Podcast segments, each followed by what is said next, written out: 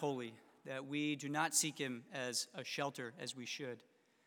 Um, that we, we are sinners, and so we are in need of his grace, we are in need of his mercy, and thankfully that is what he extends to us each and every day. So together we're going to confess our sins as a body, and then after that, immediately we're going to go into a time of, of private confession of our sins. But first, let's confess our sins together.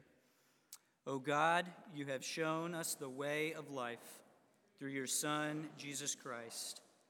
We confess with shame our slowness to learn of him, our failure to follow him, and our reluctance to bear the cross. Have mercy on us, Lord, and forgive us. We confess the poverty of our worship, our neglect of fellowship and the means of grace, our hesitating witness for Christ, our evasion of responsibilities in our service our imperfect stewardship of your gifts. Have mercy on us, Lord, and forgive us. Amen. And now please confess your sins to the Lord.